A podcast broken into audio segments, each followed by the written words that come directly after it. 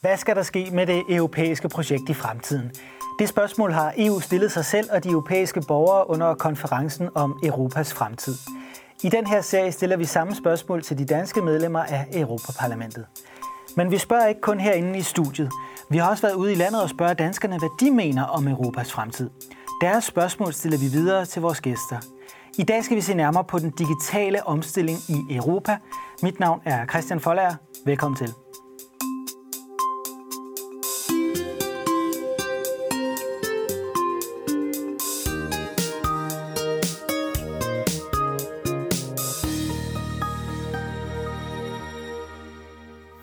Og også velkommen til dagens gæst, Morten Lykkegaard, medlem af Europaparlamentet for Venstre. Vi skal tale om digital omstilling, og for mange danskere kan det jo nok lyde lidt sådan besynderligt. Altså, er vi ikke omstillet digitalt? Alt foregår jo nærmest digitalt. Hvorfor er det et stort emne i Europa? Det er det af flere grunde. Den ene er, at det det er ikke alle steder, man er lige langt for nu at sige det meget pænt. Altså, vi er jo i Danmark øh, virkelig, måske virkelig en verdensmester i digital omstilling, så du har ret i, at det kan måske forekomme danskerne at være sådan lidt, når har de også fundet ud af det i Bruxelles nu, ikke? For vi har været i gang i mange år med at lave digital omstilling, også i den offentlige sektor for eksempel, med nem idé og de her ting, så vi er jo vi er jo vant til, øh, at, at vi laver det meste digitalt nu, men det, sådan er det ikke i resten af Europa. Altså, der findes lande, hvor man stort set ikke har det, og man skal faktisk ikke længere ind til Tyskland, vores sydlige store nabo, for at, at de, de er langt bagefter i forhold til os, og det giver en masse problemer. Har gjort det seneste med, med, med coronabekæmpelsen, hvor de ikke kunne finde ud af det, fordi så har de simpelthen ikke de samme smarte systemer, som vi har. Det er den ene grund. Og den anden grund er jo, at, at øh, den her det lyder jo kedeligt, digital omstilling, men det betyder i virkeligheden bare, at når vi nu er så langt, øh, når teknologisk er så langt, som vi er, så er lovgiver, det vil sige os, øh, jo som sædvanligt bagefter. Mm. Vi skal jo simpelthen have nogle regelsæt, som modsvarer den udvikling, der er. For eksempel med de her store tech-giganter i USA, som jo dominerer verden fuldstændig, som har budgetter, der er større end øh, en lang række lande, og som jo stort set gør, hvad det passer dem øh, i det der digitale univers. Vi har ingen regler, der svarer til det, vi for eksempel har i den gammeldags analog verden, hvor vi har regler for det meste, for eksempel hensyn til markedet. Ikke? Det har vi ikke i dag. Øh, den lovgivning, som øh, vi, vi sidder og gør noget ved, den er faktisk 20 år gammel øh, og helt håbløs forældet. Så, så de to grunde er vi i fuld gang. I forhold til det her med digital omstilling, altså tech-giganterne, det er noget lovregulering osv., men i forhold til digital omstilling af samfundet, er det virkelig en europæisk opgave? Altså Danmark har jo gjort det selv. Kan de andre lande ikke også bare øh, tage sig sammen? Jo, det kommer an på, hvordan man kigger på, fordi nu er jeg meget, jeg sidder i Indre Markedudvalget, som det hedder i Europaparlamentet. Ikke? Det udvalg, øh, som navnet antyder, der sidder vi og kigger på det her meget, meget succesfulde, veludviklede europæiske indre marked, som gør, at vi jo på tværs af grænser kan handle øh, med varer, med tjenesteydelser, med penge, og vi kan rejse frit og sådan noget. Øh, det marked kommer jo ikke af sig selv. Øh, det, der så er sket, jo, er, at den, den digitale udvikling har jo ført til, at vi jo har et kæmpestort og, og stadig øh, støt, øh, støt stigende og større øh, digitalt marked, hvor der bliver handlet. Og på det marked, der har man altså brug for at få nogle fælles regler, ligesom man har fælles regler for det indre marked analogt. Øh, fordi ellers så kan vi ikke få markedet til at fungere ordentligt. Så bliver det, som jeg sagde før, så bliver det store tech-giganter fra USA og andre, der dominerer, af de dominerende markedspladser, og så kan små øh, firmaer, for eksempel fra Danmark, få svært ved at konkurrere. Så vi er nødt til at finde ud af at regulere det her marked, ligesom vi regulerer et normalt marked, for at det kan fungere ordentligt. Og det er så også det, der er kommissionens planer. Man taler om et digitalt årti og opnå europæisk suverænitet, og at vi netop skal sætte vores egne standarder, i stedet for bare at, at følge andres. Vi har et første spørgsmål fra en seer her. Lad os prøve at se det. Jamen, jeg tænker, at øh, verden hele tiden bliver mindre i form af altså, mere og mere globalisering og mere handel på kryds og tværs, selvfølgelig. Øhm, så jeg tror, at øh, vi er meget afhængige af EU, og jeg tror også, at ja, man, man tænker jo tit sådan, at politik er vigtigt i Danmark, men de store beslutninger, det er jo i EU, de egentlig bliver taget. Og jeg tror kun, det bliver mere og mere vigtigt med EU i fremtiden. Ja, det Ellen taler om her, det er jo også noget af det, vi kan i samarbejde med hinanden i Europa på de store dagsordner. Og det kunne jo for eksempel være sådan noget som at regulere tech-giganterne, der er større end øh, europæiske lande er alene øh, i omsætning. Ikke? Øh, er det også sådan, du ser på det? Det er kun en opgave, vi kan løse fra EU's side? Ja, det er, det er jo faktisk der, jeg vil hen. Og jeg synes, at nogle dame siger det faktisk øh, mere klar og bedre, end jeg gør. Altså i virkeligheden, fordi hun har jo fat i det rigtige. Altså, ja. det, vi, det her er jo ikke noget, vi gør for sjov, eller fordi nogle politikere synes, at EU er spændende og sådan noget. Det er simpelthen, fordi det er en nødvendighed. Ja. Altså, det indre marked er jo ubetinget en af de største succeser, vi har haft øh, i, i fælles. Og det vil sige, som jeg sagde før, man kan ikke lave, man kan ikke, Danmark eksisterer jo ikke som en lille isoleret ø, hvor vi bare eksporterer. Hvis vi skal eksportere, og vi, dem vi eksporterer mest til, det er faktisk for eksempel Tyskland. Hvis vi skal kunne gøre det uhindret og uden at møde de her sædvanlige handelsbarriere, som man mødte i gamle dage, øh, så er man nødt til at, at finde de her fælles øh, regler og få noget harmonisering, øh, for at det kan lykkes. Så det er bare for at sige, øh, hvis nogen skulle lide den misopfattelse, at ting bare kommer af sig selv, hvis man lader markedet øh, køre. Paradokset her, at man er nødt til at kunne overskue som menneske, det er jo, at vi er nødt til at regulere for at skabe et ordentligt frit marked med, med lige vilkår for alle. Det skal vi som lille land være særdeles glade for. Det var også det, den unge dame var inde på, at, at vi som lille land, øh, som lever af eksport, halvdelen af alle vores indtægter i Danmark kommer fra eksport, og vi er dygtige til det. Men det er altså også kun, hvis vi kan få lov til at eksistere på lige vilkår derude i den store brølende verden, at, øh, at, øh, og det skal EU hjælpe os med, øh, og det har EU forløbet hjulpet os rigtig meget med. Hvad er det så mere konkret, vi skal gøre i forhold til de her tech-giganter, Morten? Vi sidder i øjeblikket lige nu, mens vi to sidder her, der er vi ved at køre det igennem Europaparlamentet med, et, med nogle to meget vigtige lovgivninger. De hedder i sædvanlig EU-jargon DSA'en og DMA'en, og DSA, det står det, vi er, det er vildt med alle de åndssvære forkortelser, men det, det ikke så styr på. Men DSA står for Digital Service Act, og DMA står for Digital Market Act. De to stykker lovgivning skal prøve at regulere to ting. Hvis vi starter med DMA'en, så handler det om, at de her store tech-giganter, der findes en lille håndfuld, som dominerer det meste af verden. Vi kender den. Det er Google, det er Amazon, det er Facebook, øh, det, er, det er Apple, det er Microsoft. De, de er så dominerende i dag, at vi er nødt til at lave en særlig lovgivning for dem fordi de simpelthen er så store, øh, at vi, øh, det, og det er konkurrencepolitik. Det er det, som Margrethe Vestager, vores kommissær, også har været meget indblandet i, hvor nogen husker måske, at hun har lagt en sag an mod den for simpelthen at få, få styret øh, det der karteldannelse og monopoldannelse, som de laver, og som ødelægger markedet øh, hvor de for eksempel kan gå ind og bestemme, hvilke varer, der skal have, stå øverst på listen, når vi går ind for at handle på, på, på de, de digitale platforme og sådan noget. Det dur ikke, og derfor så kører hun, har hun kørt øh, konkurrencepolitik og retssager, og nu kommer der så noget følgelovgivning, hvor vi simpelthen siger, hvis du er så stor, hvis du har rækker ud til mere end 45 millioner mennesker, det vil sige 10 procent af det samlede befolkning i EU, øh, så, så har du simpelthen underlagt den her lovgivning med nogle særlige regler for det. DSA'en, den handler så mere om, øh, hvad vi som forbrugere skal kunne regne med, øh, med det indhold, der rent faktisk ligger der på de der platforme. Der har været meget debat om øh, ulovligt indhold, om, om hadtag, hadspeech, som det hedder, og alt det der, hvor, hvor, øh, hvor man dels har ulovlige produkter, men man altså også ting og sager, som, som øh, de burde, mener nogen, tage sig af de her digitale platforme, for det, det, det sker på Facebook, det er der, hvor vi har alle de her alt det her hadske tale, det er der, hvor man kan se øh, børneporn, og man kan se terrorvideoer, og alt det lort, som, som, som, som jo faktisk er en del af det her univers. Det skal vi også have gjort noget ved. Øh, og, det, det, og det handler DSA'en om. Det handler simpelthen om, hvor ligger grænsen for det. Det er meget svært, fordi vi skal jo også passe på vores ytringsfrihed. Det kan jo ikke være sådan, at i vores iver efter at, at, at give ansvar til de her digitale platforme, at vi så i virkeligheden begrænser vores adgang til at kunne meddele os, fordi vi holder ytringsfrihed og pressefrihed og sådan noget meget højt. Så det har været et vanskeligt stykke arbejde. Vi er så ved at finde en balance på det nu. Der er jo nogle stemmer, der mener, at øh, man er nødt til at bryde de her tech-giganter op. Øh, vil du være tilhænger af det, sådan som man gjorde i i 20'erne i, i USA med nogle af de store virksomheder for at prøve at bryde monopoldannelsen? Øh, ja, det var det, det berømte antitrust-lovgivning, som i virkeligheden er, vi har skelet til også i forhold til, til USA.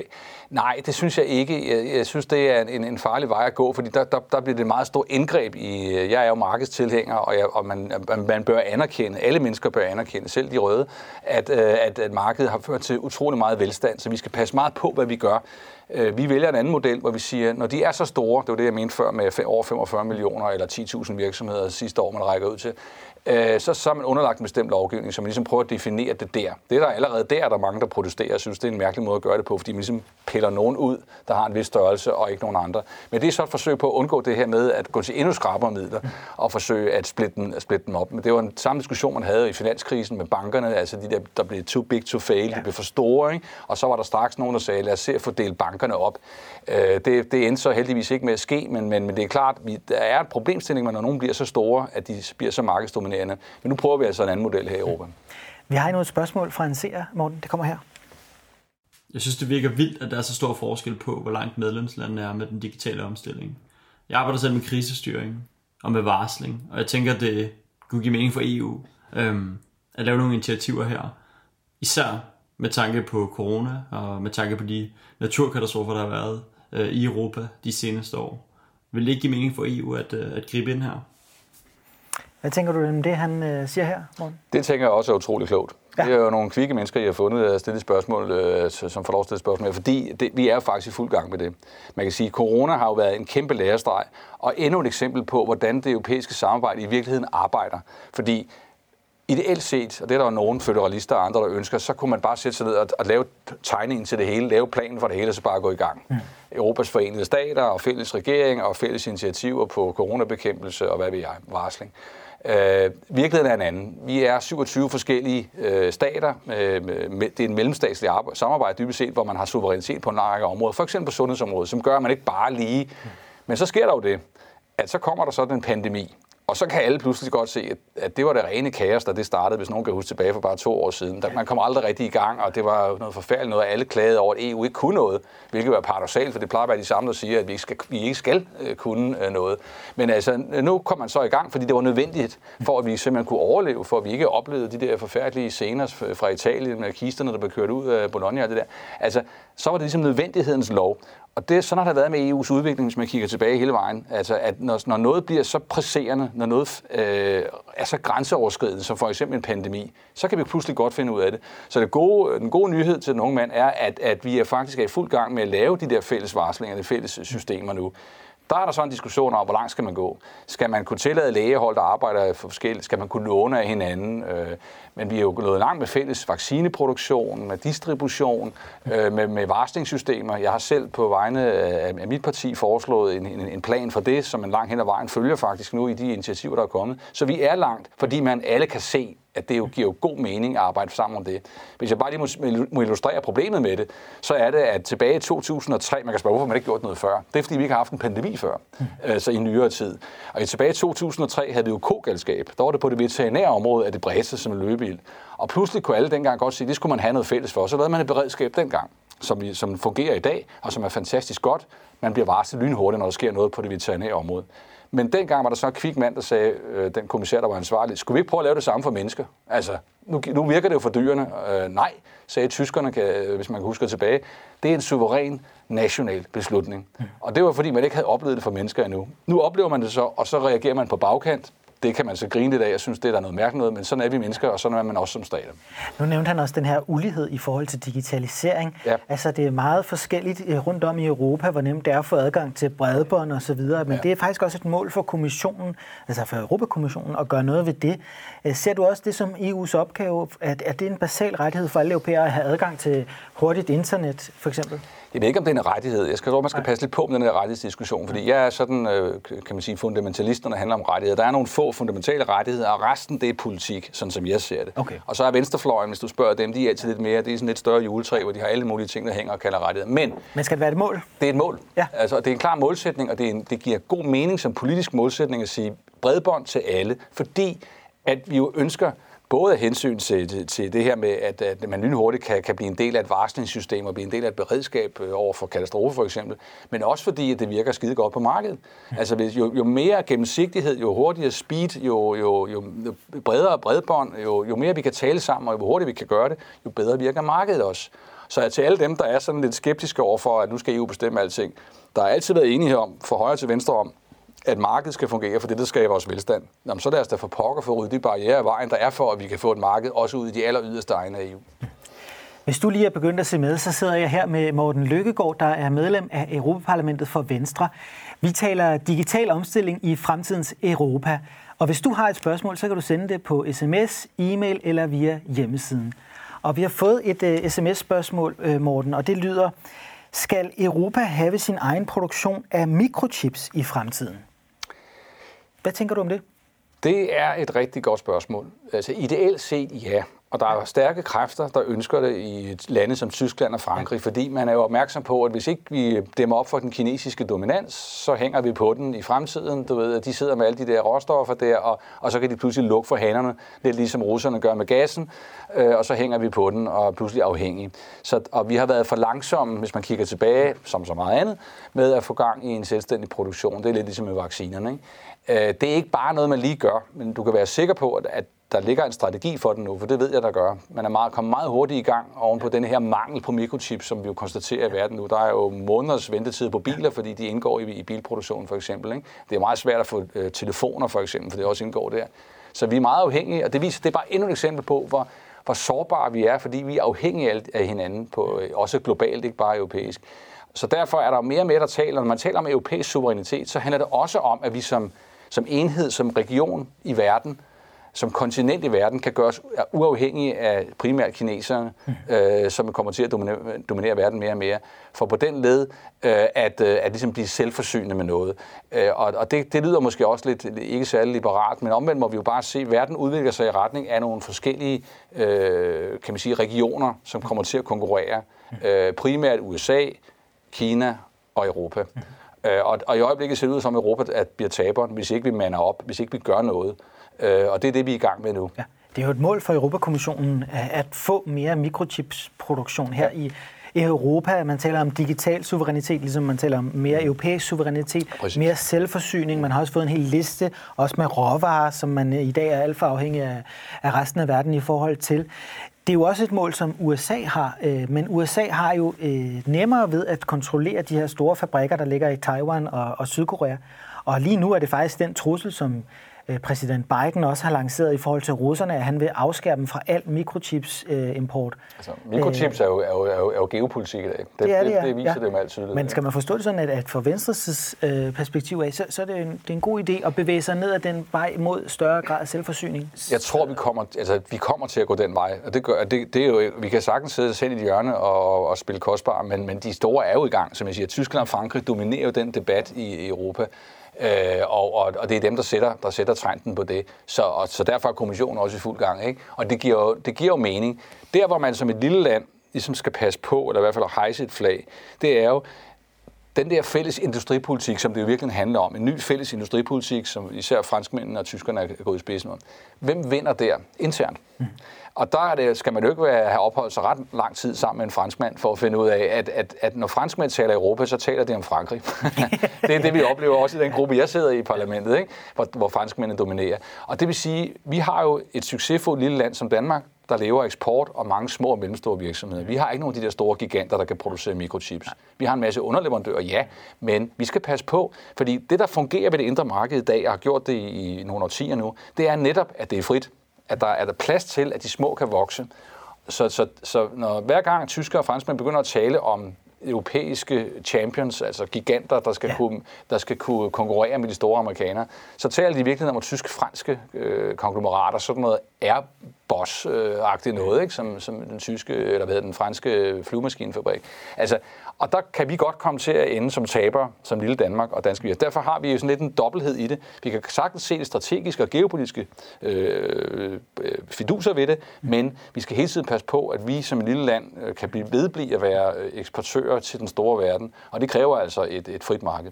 Ja, de ønsker nemlig de her European Champions, som de taler om, og det vil man jo også have her på mikrochipområdet, og så skal de også have statsstøtte, fordi det er faktisk vældig, vældig dyrt ja. at bygge sådan en mikrochip-fabrik. Det er 20 milliarder euro eller sådan noget, vi snakker ja. om i første Og især hvis man skal bygge de øh, fabrikker, som kan producere de nyeste cutting-edge chips, som Præcis. man siger.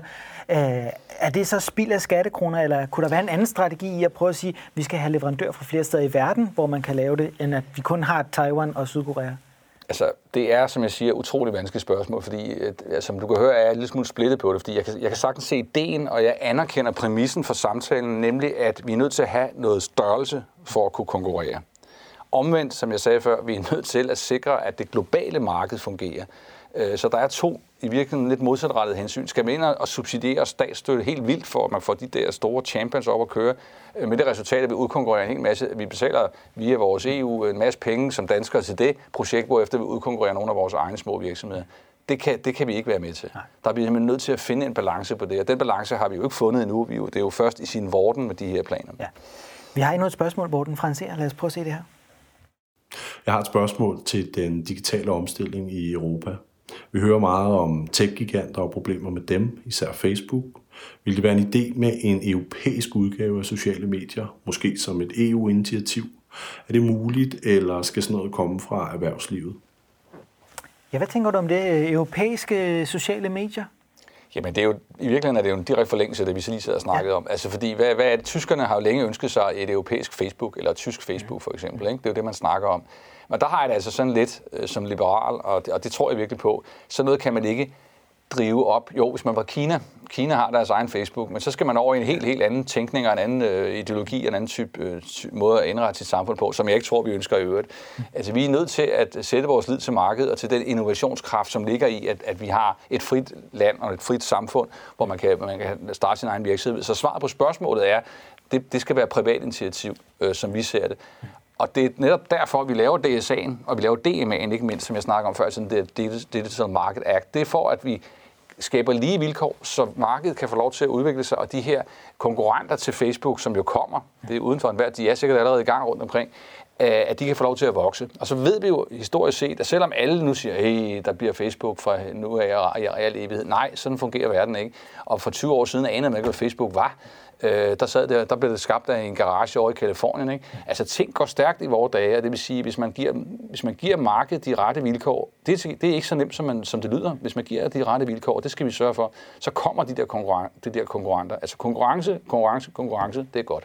Men har Europa såret i timen i forhold til den digitale omstilling? Fordi alle de her virksomheder kommer jo fra USA.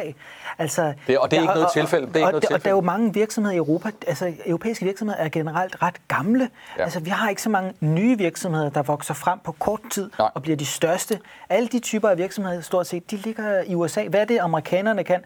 som europæerne ikke kan? Jamen altså, det amerikanske samfund er jo, er jo bare fundamentalt anderledes. Det er, det er meget, meget vigtigt, at, øh, at, øh, at for dem, at de har den fuldstændige frihed øh, til at kunne udvikle virksomheder. Nu nævner jeg det der, nu brugte jeg det der billede med, med øh, garagen før. Det er jo ikke tilfældigt. Altså, de, de, de fleste Apple er opstået i, øh, og Microsoft de er opstået i små garager med, med, med driftige unge mennesker, som sad der og, og fik lov til at være nørdet og fik lov til at udvikle det, uden at der var, der var nogle myndigheder, der som sat, lagde deres klamme hånd på den med det samme.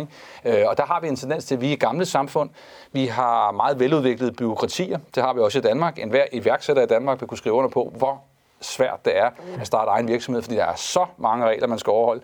Det er ikke det samme i USA. Så derfor så er det meget naturligt, at, det, at, at udviklingen går hurtigere og kommer stærkere derfra. På den anden side er der Kina, hvor de jo gør alt, hvad de kan fra statens side på at fremelske øh, den der innovation øh, med meget, meget stærk støtte, men også meget, meget stærk kontrol. Så du har altså to konkurrerende, meget forskellige systemer, som begge to producerer virksomheder hurtigere, end vi gør i Europa. Og så er det gode spørgsmål, hvad er det så, vi kan? Og hvad er vores claim to fame, om man så må sige. Og der tror jeg, at Margrethe Vestager, vores danske kommissær, har, har sådan set, som er ansvarlig for den digitale udvikling i kommissionen, har peget meget rigtigt på, at vi skal ligesom være den tredje vej. Vi kan jo ikke konkurrere på frihed, vi kan ikke konkurrere på, på statskontrol og statsstøtte, mm. så vi skal kunne noget tredje. Og det tredje tror jeg, og det kan man se, øh, hvis vi får lejlighed til at diskutere det, at vi allerede er i gang med, at vi skal sætte standarderne. Altså vi skal være dem, der ligesom øh, viser vejen, når det handler om mennesker og individer. Øh, et godt eksempel med GDPR, som vi kalder det der, det der lovgivning, der handler om, om, om data og hvordan man på brug til Vi er alle sammen super irriteret på det i øjeblikket, fordi vi skal ind og lave en masse og trykke en masse steder for at få tilladelse, og der er masser af dumme eksempler på, at, børnehaver kan ikke få lov til at øh, sende fotos ud, fordi de skal sidde der og, og viske ud for forældre, der ikke giver til det. På den anden side, GDPR har på rekordtid som lovgivning sat the golden standard i hele verden, og nu efterfølger amerikanerne på os, fordi de kan godt se, at hvis du som, at vi, vi, vi er gået for langt i at bare lade The Wild West køre på de der data. Vi skal have styr på vores egen data som mennesker. Det er en menneskeret, hvis du vil kalde det det, hvis vi tør bruge det ord. Og derfor så kan Europa hævde sig ved at være os, der ligesom sætter de der standarder og sørger for, at de andre følger efter. Det er ligesom, og, og det skal selvfølgelig kunne omsættes til forretning. Altså, vi skal også kunne tjene penge på ja. det. Og det er selvfølgelig paradokset, eller dilemmaet, ja. om du ja. vil. Vi har en sidste øh, vokspop her med nogle seere. Ja. Det betyder rigtig meget. Øh, EU de er jo med til at sætte en standard for, hvordan landene skal agere, især i forhold til klima. Så det er mega vigtigt, det her fællesskab, og vi alle sammen er med til at bidrage med en masse gode ting. Øhm, og især, jeg tænker også fremtidsmæssigt, er det rigtig vigtigt, at vi står sammen Sara, hun nævner jo faktisk det her med at sætte standarder, og at vi skal stå sammen. Mm. Øh, det lyder som om, det er du enig i, det er EU's rolle først og fremmest. Øh. Jeg bliver simpelthen så skide glad, når jeg, når jeg ser de klip der, fordi der er der håb. Altså, det er der, I har interviewet unge mennesker, og de alle sammen, de har fanget den. Altså, i min generation, der står det meget værre til. Altså, we, we are lost, mange af os, fordi vi, der, er mange, der er simpelthen rigtig mange, der stadig ikke har fanget den der simple konstatering, som det jo er. Hvis vi skal, hvis vi skal have noget i fremtiden, så skal, vi, så skal vi sætte standarden i Europa, fordi man kan jo godt, hvis man kigger ud af butikken, kan man jo godt se, at det, det står ikke så godt til i resten af verden. Ja. Det, det er vores måde at kunne gøre det på. Og så skal vi jo øh, have, have øh, fælles standarder også internt, for at vi kan få det marked til at fungere. De to ting, værdier og, og, og, og et velfungerende indre marked, et velfungerende handelssamarbejde, øh, det er for mig at se hjørnestenen i vores samarbejde. Men det er helt i orden, hvis det så stadig er amerikanske virksomheder, der er størst på det her marked, det digitale marked i Europa, hvor vi så sætter standarderne. Jeg, jeg har ikke nogen problemer med det. Det vil også være mærkeligt. Nu har vi jo haft det rigtig, rigtig godt med Facebook og Google og de andre. Det er, jo, det er jo det, vi bruger hver eneste dag, når vi sidder og klikker på vores telefoner. Så det er jo dem, vi bruger. Det er det, der gør vores liv lettere end nu i 20 år øh, efterhånden. Ikke? Øh, og det fungerer jo super godt. Og, og jeg, det er jo ikke sådan, at jeg, bare fordi det er amerikansk, så er det ikke, så er det ikke godt. Altså, så, sådan ser jeg ikke på det. Det er jo et verdensmarked, øh, og de bedste må vinde. De bedste standarder til glæde for os som forbrugere. Øh, det vi bare skal sikre, det er, at den konkurrence reelt eksisterer. Og der, der, der er der altså en tendens til, at jo mere succesfuld nogen bliver, jo større bliver de også, og så er det, det håber sig sammen, og så skal vi som lovgiver ind og splitte ting ned igen, for at det kan fungere. Noget af det handler jo også om skatteregler, og det er jo også noget af det, Margrethe Vestager er blevet kendt for. Mm. Burde EU sætte hårdere ind i forhold til det, sådan, så man har reelt øh, færre konkurrence i Europa, så nye opstartsvirksomheder i Europa kan konkurrere med tech-giganterne? Det er vi i fuld gang med også. Det er jo den gode nyhed. Vi er i fuld gang med at prøve at se, hvad vi kan gøre med, med, med selskabsskat, med digital, det der kaldes digital skat. Øh, der er nogle forskellige ideologiske stridigheder, og vi er heller ikke fuldstændig enige med franskmændene på det punkt. Øh, vi mener, at der skal være, i Venstre mener vi, at der skal være en, en global standard, hvis vi begynder med skat. Det er meget, meget svært og delikat med det med at pille ved skatten og skatteprocenterne, fordi så rykker virksomhederne bare andre steder hen i verden. Vi lever i en fri verden. Ikke? Øh, så, så hvis man skal det her til at fungere, og skal undgå den der skrue nedad mod, mod, mod nulskat og alt det, som bliver tilbudt, øh, hvor de sidder og shopper de her virksomheder, og som de tech har nyt godt af, så skal man simpelthen have en global standard. Og det har man heldigvis været i gang med i det, der hedder OECD mm. i regi, at, at, at forhandle det, og det ser ud som om, at man er nået frem til, jeg ved på det seneste øh, G20-topmøde, der vedtog man faktisk, at, mm. at, at nu skal der være en, jeg tror, der var 15 procents bund, mm. så man ikke skal konkurrere sig længere ned. Det tror jeg også er en fuldstændig nødvendig ting, hvis vi skal undgå øh, det her skattecirkus, som vi har været udsat for i mange år. Så ja, men, men, men det er ikke alt Europa går ordne alene. og det kommer til skat, så mener jeg, at det er globale løsninger, vi skal have. Og det har præsident Biden jo faktisk også øh, sat sig i spidsen for, så vi må se, hvad der sker med det og det digitale og 10 i Europa. Jeg vil sige tusind tak til dig, Morten Løkkegaard, fordi du kom her i dag og svarede på seernes spørgsmål. Og også tak til jer derude, der fulgte med. Husk, at vi snart er tilbage her på kanalen med et nyt program om Europa. Vi ses.